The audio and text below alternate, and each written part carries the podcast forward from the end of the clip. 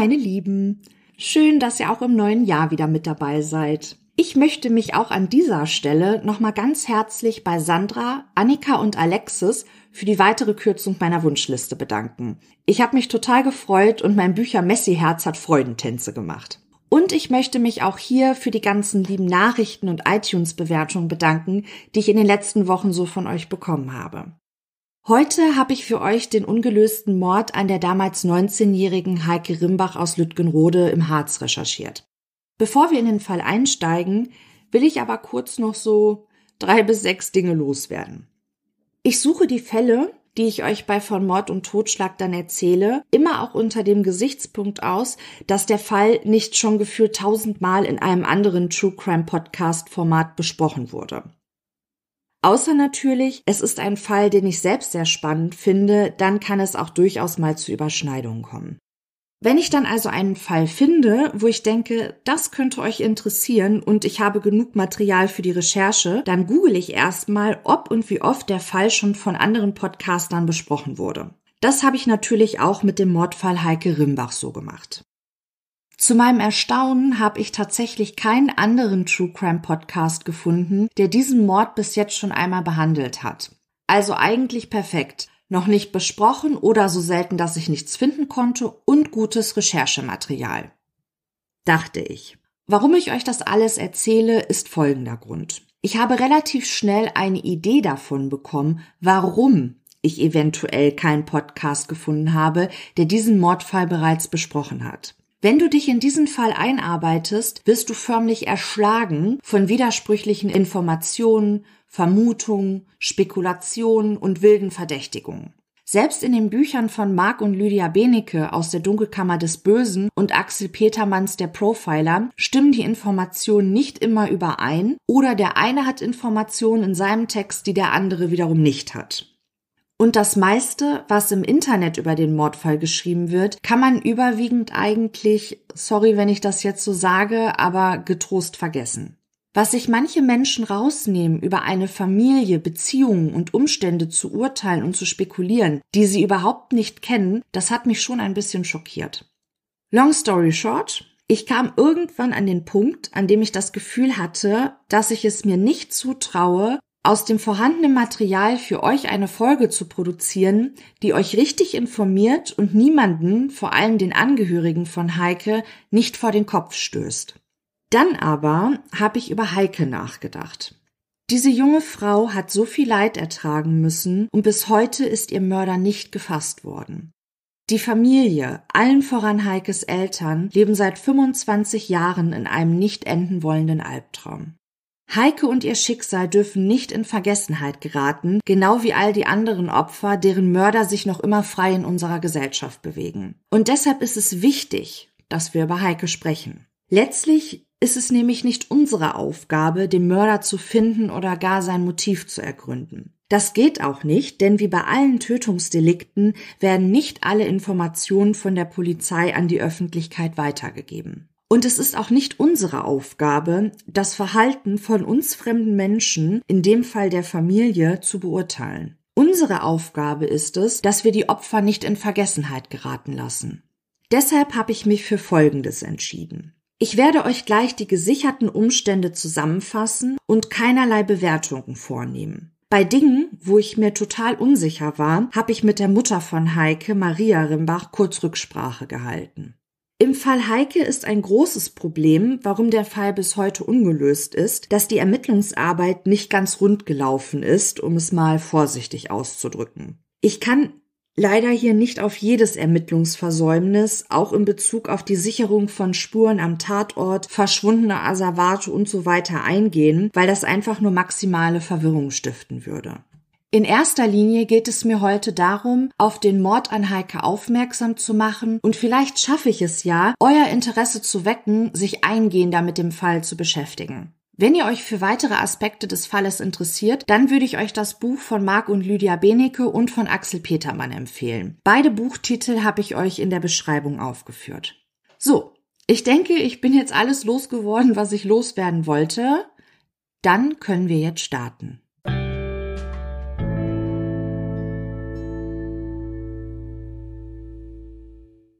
Wir gehen jetzt zurück in den Spätsommer des Jahres 1995 und befinden uns nun in dem kleinen 450 Seelendorf Lütgenrode im Harz. Das verschlafene Örtchen liegt nur wenige Kilometer von der damaligen innerdeutschen Grenze der DDR entfernt. Maria und Karl-Heinz Rimbach sind Ende des Jahres 1993 mit ihrer Tochter Heike und den beiden jüngeren Brüdern, alle drei Kinder sind im Teenageralter, hierher gezogen. In Lütgenrode möchte die Familie einen Neustart wagen. Sie beziehen einen aus Natursteinen gefertigten Nebenbau eines Gutshofes. Eine ehemalige Schäferei aus dem Jahre 1879. Ein großes Gebäude, 50 Meter lang und 14 Meter breit, das zuvor als Stallung, Futtermittellager und Unterkunft für den Schäfer diente. Die Einliegerwohnung befindet sich in dem Neubau. Möchte man zur Toilette, muss man einmal den Hof überqueren. Auch wenn alles sehr spartanisch aussieht und Vater Karl Heinz später sagt, er habe noch nie so einen Saustall gesehen, die Unterkunft ist günstig und befindet sich in der Nähe einer Halle, die die Familie Rimbach anmietet, um dort ihr Bauunternehmen für Abriss und Erdarbeiten aufzuziehen. Die folgenden Wochen und Monate hat die Familie allerhand zu tun. Es werden neue Wände gezogen, Stromleitungen verlegt und eine Kanalisation gebaut. Ein Telefonanschluss gibt es im Haus aber nicht. Die Haustür, die sich an der Giebelseite zur Straße hin befindet, wird verschlossen. Der neue Hauseingang ist nun an der Hofseite des Gebäudes. Tritt man durch ihn in das Innere der Wohnung, gehen auf der rechten Seite die Wohnräume der Familie ab. Vom Eingangsflur führt eine steile Stiege in die erste Etage hinauf. Hier befindet sich am Ende der Treppe eine Tür, die zu einer Abstellkammer führt, die später mal als Partyraum dienen soll. Geht man dann rechts den kleinen Flur entlang, steigt zwei Stufen hinauf, dann steht man wieder in einem kleinen Flur, von dem die drei Türen der Kinderzimmer abgehen und die Tür zu der nachträglich eingebauten Toilette. Die mittlere der drei Zimmertüren führt in Heikes Reich, das ungefähr 13 Quadratmeter groß ist. Alle drei Kinderzimmer liegen zur Straße hin. Wir gehen jetzt nochmal den kleinen Flur zurück, steigen die beiden Treppenstufen wieder hinunter und stehen nun vor der alten Tür, die zu der Abstellkammer führt. Öffnet man diese Tür, sieht man allerlei Dinge herumliegen. Der Großteil davon gehört dem vorherigen Mieter. Irgendwann soll mal ein Container bestellt werden, um alles zu entsorgen. Die Familie hat diesen kleinen Abstellraum geschaffen, indem sie, auch aus Energiespargründen, den Dachboden mit Leichtbauwänden und Steinwolle abgetrennt haben. Da sie vorerst weiterhin ihre Wäsche auf dem Dachboden trocknen wollen, haben sie ein etwa 80 mal 80 Zentimeter großes Loch in der neu geschaffenen Wand gelassen. Die Sanierungsarbeiten waren noch nicht abgeschlossen und so war es für die Familie praktisch, den Dachstuhl weiterhin zum Trocknen der Wäsche zu nutzen. Will man allerdings auf den Dachboden, da muss man sich schon ziemlich bücken, um sich durch die Öffnung in der Wand durchzuschieben.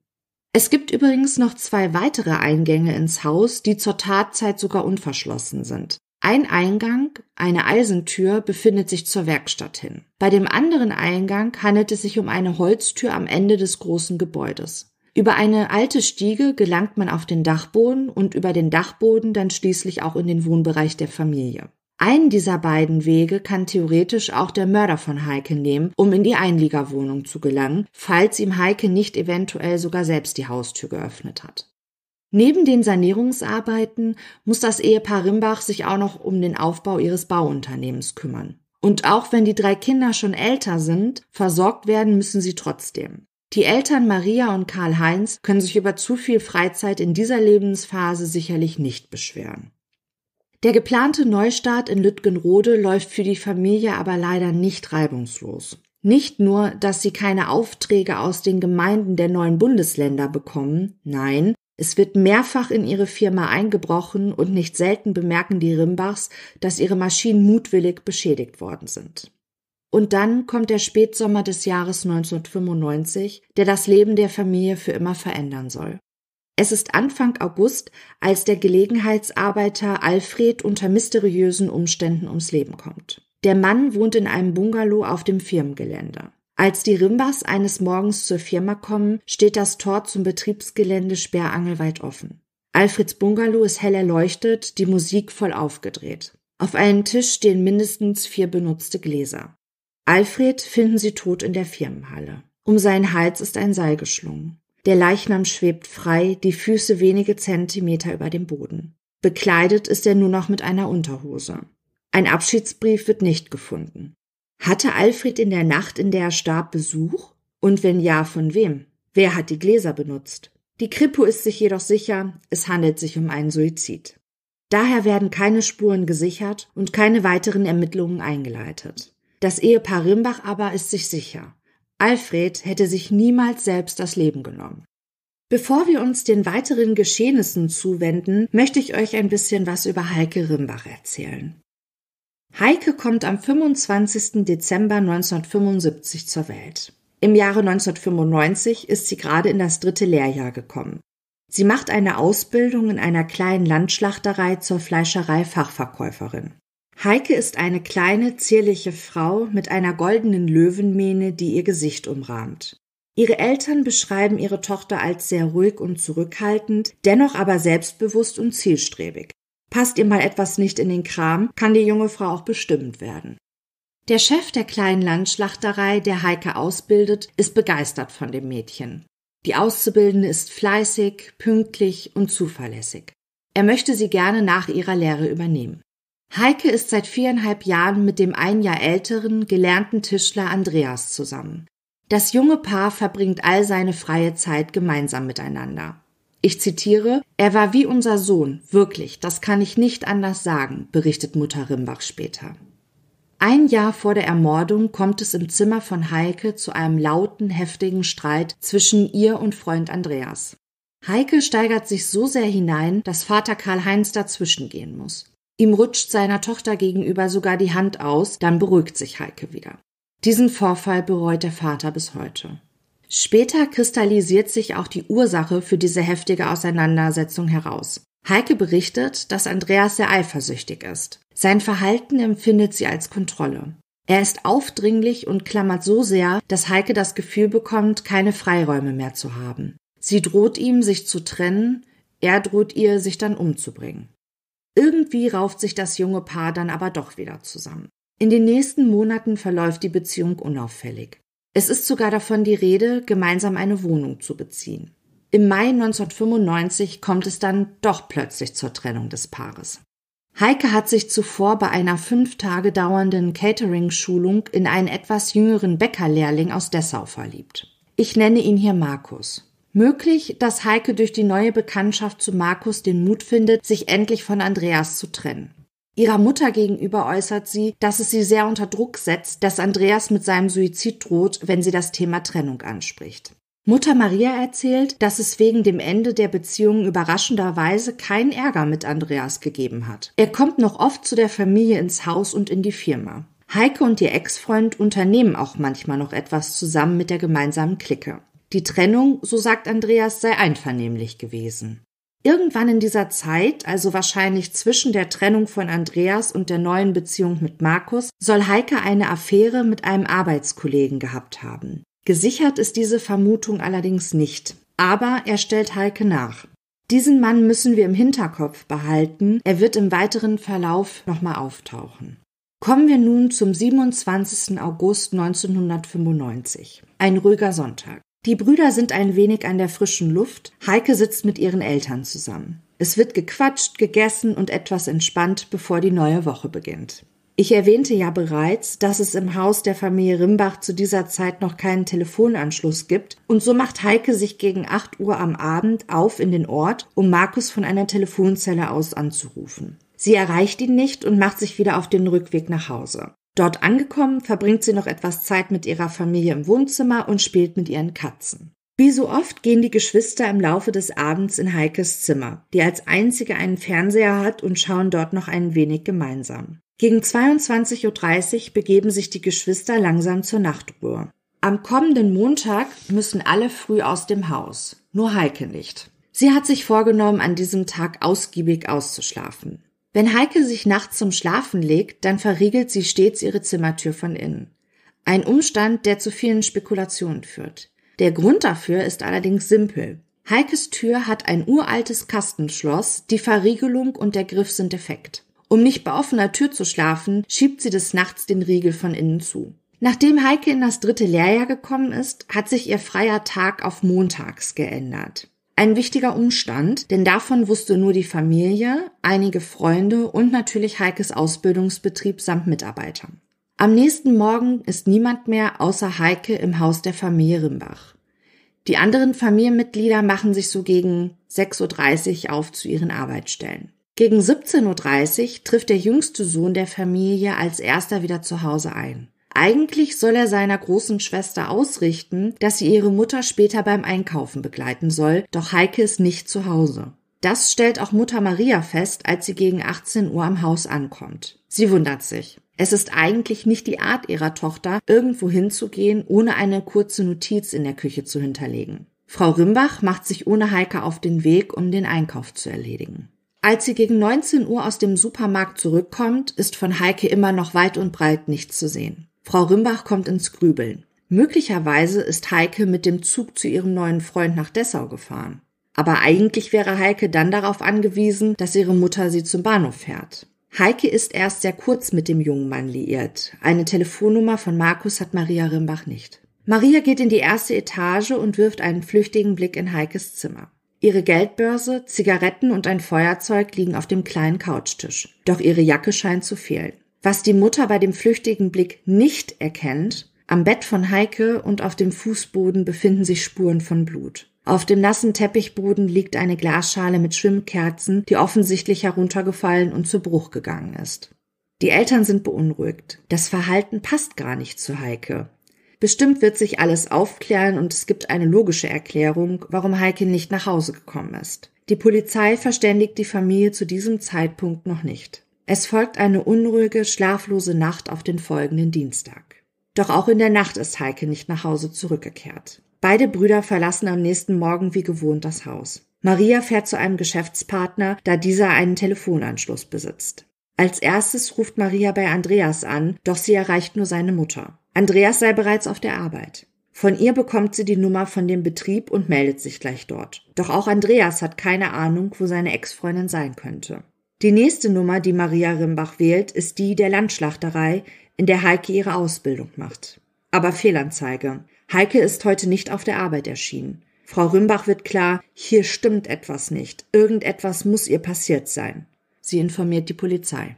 Der Polizist, der den Anruf entgegennimmt, probiert die besorgte Mutter zu beruhigen. Heike sei bereits 19 Jahre alt, da könne so etwas schon einmal vorkommen. Er werde aber trotzdem mal einen Streifenwagen vorbeischicken.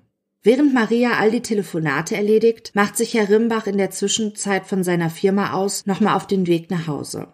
Morgens kommt immer ein Bus aus dem Umland nach Lütgenrode. Vielleicht hat Heike diesen ja genommen. Es ist gegen 8 Uhr in der Früh, als Karl-Heinz wieder am Haus der Familie ankommt. Ein Haustürschlüssel hat er nicht dabei, deshalb klingelt er. Aber niemand öffnet ihm. Ein schlechtes Vorzeichen für die erhoffte Rückkehr von Heike. Dann vernimmt der Vater ein Jaulen und sein Blick wandert nach oben zu einer großen Dachluke. Dort sieht er, wie Heikes Katzen an der Öffnung stehen. Karl-Heinz wundert sich, wie sind denn die Katzen dort hochgekommen? Kurz entschlossen begibt sich der Vater zu der unverschlossenen Eisentür, die durch die Werkstatt in das Innere des Hauses führt. Über die Holzstiege geht er nach oben in die erste Etage. Auch er wirft einen kurzen Blick in das Zimmer von Heike, doch Heike ist nicht da. Auch er bemerkt die Auffälligkeiten in dem Zimmer nicht, hat aber auch nicht nach diesen gesucht. Ihm war in dem Moment nur wichtig, war Heike bereits zurückgekehrt. Sein nächstes Ziel ist der Dachboden, um die Katzen wieder in die Wohnung zu holen. Er bemerkt, dass die Tür zu dem Abstellraum nur angelehnt ist. Er geht in den kleinen Raum hinein, Licht macht er nicht an. Die Öffnung, die zum Dachboden führt, ist mit zwei gefüllten blauen Säcken versperrt. Karl-Heinz räumt einen davon zur Seite und ruft nach den Katzen. Das größere Tier kommt auch sofort, doch die kleinere Katze, die Heike erst einige Tage zuvor aufgenommen hat, reagiert nicht auf die Rufe von Herrn Rimbach. Er räumt den zweiten blauen Müllsack zur Seite, um durch die Öffnung auf den Dachboden zu kommen. Es ist ein dunkler, regnerischer Tag und so herrscht auf dem Dachboden nur ein schummriges Licht. Herr Rimbach geht ein paar Schritte auf den Boden, um das kleine Kätzchen einzufangen. Und dann steht er plötzlich vor Heike, vor seiner geliebten Tochter. Er streckt seine Hand aus und berührt sie. Ihre Haut fühlt sich eiskalt an und sieht blau gefroren aus. Ihr Blick ist gebrochen, die Haare hängen schlaff und blutig an ihrem Kopf herunter. Sie atmet nicht mehr. Heike Rimbach ist tot. Die Schutzpolizei trifft bald am Tatort ein, gefolgt von der Kripo, die gegen halb zehn das Grundstück der Rimbachs erreicht. Um die Mittagszeit herum stößt auch die Staatsanwaltschaft hinzu. Die Ermittlung und Sicherung von Spuren im Haus der Familie beginnen. Einer der Beamten giftet den Eltern entgegen, Zitat, ich bin seit über 30 Jahren bei der Kripo. Sie machen mir nichts vor. Ich weiß genau, dass es einer von Ihnen war. Tatsächlich ist es richtig, dass Gewalt innerhalb von Familien ein großes Problem darstellen kann, auch wenn es natürlich nicht gleich immer mit einem Tötungsdelikt endet. Aber es kann. Und es ist auch so, dass in 90 Prozent aller Tötungsdelikte das Opfer seinen Mörder kennt. Diese kriminalistischen Erkenntnisse führen im Fall Heike Rimbach dazu, dass die Beamten ihre Ermittlungen völlig auf die Familie, also auf Heikes Brüder und ihre Eltern, konzentrieren. Aus kriminalistischer Sicht ist dieses Vorgehen zunächst einmal richtig. Ermittlungen konzentrieren sich meist vom inneren Kreis nach außen hin. Im Fall Rimbach liegt aber die Vermutung nahe, dass die Kripo nicht vorhat, von innen nach außen zu ermitteln. Zumindest hat einer der Beamten das der Familie und deutlich auch so gesagt. Die Polizei ist sich sicher, einer der Familienmitglieder hat Heike ermordet. Trotz zahlreicher Hinweise, die die Eltern den Ermittlern geben, kommen für diese keine anderen Personen als mögliche Täter in Frage. Mark und Lydia Benecke benennen in ihrem Buch Aus der Dunkelkammer des Bösen, das 2011 erschienen ist, neben der Grundannahme der Beamten, die für sie in Stein gemeißelt zu sein scheint, noch ein weiteres Problem bei den Ermittlungen in diesem Mordfall. Ein viel größeres Problem war, dass, anders als bei CSI, oft auch nicht gut genug ausgebildetes Personal, geschweige denn Geld und Material zur Verfügung stehen. Der Fall ereignet sich zudem in einem ehemaligen Grenzgebiet, wo die Menschen, auch die Polizisten, auf beiden Seiten noch erhebliche Berührungsschwierigkeiten hatten. Der rüde Ton gegen die Angehörigen, gemischt mit dem regional teils üblichen, von oben herab durchgeführten Untersuchungsstil am Tatort, bei dem in der Tat häufig kein Stein auf dem anderen stehen bleibt, haben den Willen der Angehörigen, mit der Polizei zusammenzuarbeiten, verständlicherweise auf Null gesenkt. Darüber waren die Beamten aber vielleicht gar nicht so unglücklich, denn sie ermittelten ja jahrelang und vielleicht auch heute noch gegen eben die Eltern und Geschwister der Toten. Heikes Mörder legt einen unbedingten Tötungswillen und konsequentes Handeln an den Tag. Er erschlägt, er wirkt, er sticht und erhängt die junge Frau. Wobei jede einzelne Tathandlung für sich gesehen schon tödlich geendet hätte.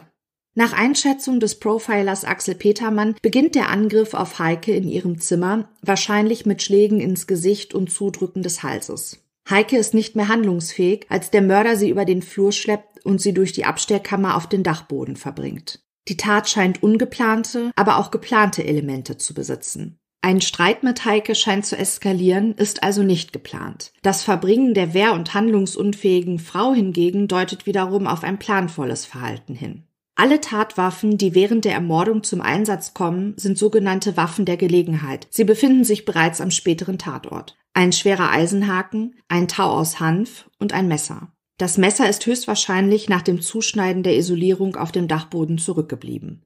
Auf dem Dachboden schlägt der Mörder mit dem schweren Eisenhaken immer wieder auf den Kopf von Heike ein. 30 Mal malträtiert er sie mit dem Messer. Er dreht sie sogar um, damit er auch auf die andere Seite ihres Körpers einstechen kann.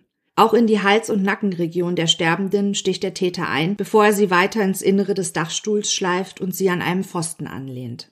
Nun legt er ihr einen Hanfstrick um den Hals, führt diesen über ein rostiges Türscharnier und fixiert ihn mit zwei Knoten. Heikes Gesäß befindet sich nun wenige Zentimeter über dem Boden, ausreichend, um den tödlichen Vorgang des Erhängens einzuleiten. Axel Petermann geht nach seinen Recherchen davon aus, dass Heike Rimbach am 28. August 1995 spätestens um 11 Uhr verstarb. Nach seiner Fallanalyse schließt Petermann ein Familiendrama aus. Aber er ist sich sicher, dass der Name von Heikes Mörder bereits in der Akte steht. Markus, der damalige Freund von Heike, wohnt zur Tatzeit circa 120 Kilometer von Lütgenrode entfernt. Mit dem Auto oder öffentlichen Verkehrsmitteln hätte er einige Stunden für den Hin- und Rückweg gebraucht. Zudem hat er ein Alibi. Und auch Andreas hat einen Bekannten, der ihm ein Alibi für die Tatzeit gibt. Dass die Familienmitglieder von Heike ebenfalls Alibis haben, hält die Beamten aber nicht davon ab, weiter nur in ihre Richtung zu ermitteln.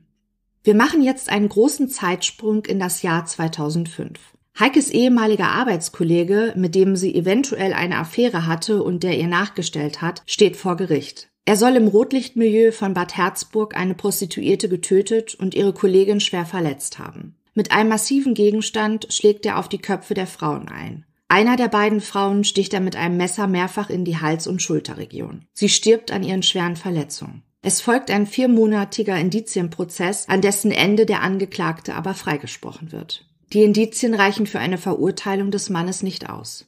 Es ist September 2009, als im Spiegel ein Artikel mit der Überschrift Mord nach 14 Jahren vermutlich aufgeklärt erscheint. Dort heißt es auszugsweise, tatsächlich tappten die Ermittler 14 Jahre lang im Dunkeln. Jetzt haben sie den Täter möglicherweise gefasst. Die Polizei verhaftete am Freitag den heute 34-jährigen Ex-Freund der Getöteten im niedersächsischen Bad Harzburg, wie die Staatsanwaltschaft Magdeburg und die Polizeidirektion Sachsen-Anhalt Nord am Samstag mitteilten. Grund für die vorläufige Festnahme sind die damals sichergestellten Turnschuhe von Andreas, auf denen Spuren von Blut entdeckt und Heike Rimbach zugeordnet werden konnten. Nur drei Monate später dann die Ernüchterung. Der Haftbefehl gegen Andreas wird durch das Gericht aufgehoben, die Staatsanwaltschaft zieht ihre Anklage zurück. Als Begründung für diese Entscheidung sagt die Staatsanwaltschaft, es hätten sich neue Ermittlungsansätze ergeben, denen nun nachgegangen werde. Die Enttäuschung der Eltern Rimbach ist groß. Allerdings ist die Entscheidung der Staatsanwaltschaft im Nachhinein vielleicht gar nicht so verkehrt. Hätten sie den Ex-Freund von Heike angeklagt, obwohl sie nicht ausreichend gut belegbare Indizien oder Beweise haben, und er wäre dann freigesprochen worden, hätte man ihn, wenn sich im Nachgang vielleicht belastendere Beweise gegen ihn aufgetan hätten, nicht erneut anklagen können. Im Jahr 2020 zum Beispiel traut sich eine Ex-Freundin von Andreas, sich endlich der Polizei anzuvertrauen. Sie berichtet dem Beamten von seinem Aggressionspotenzial während ihrer Beziehung. Ob und inwiefern diese Aussage Einfluss auf weitere Ermittlungen nimmt, bleibt abzuwarten. Was aus Markus geworden ist, weiß ich nicht. Auf der Beerdigung von Heike ist er zumindest nicht erschienen. Andreas hat geheiratet und eine Familie gegründet. Familie Rimbach verlässt nach der Ermordung von Heike Lütgenrode und zieht nach Bad Harzburg.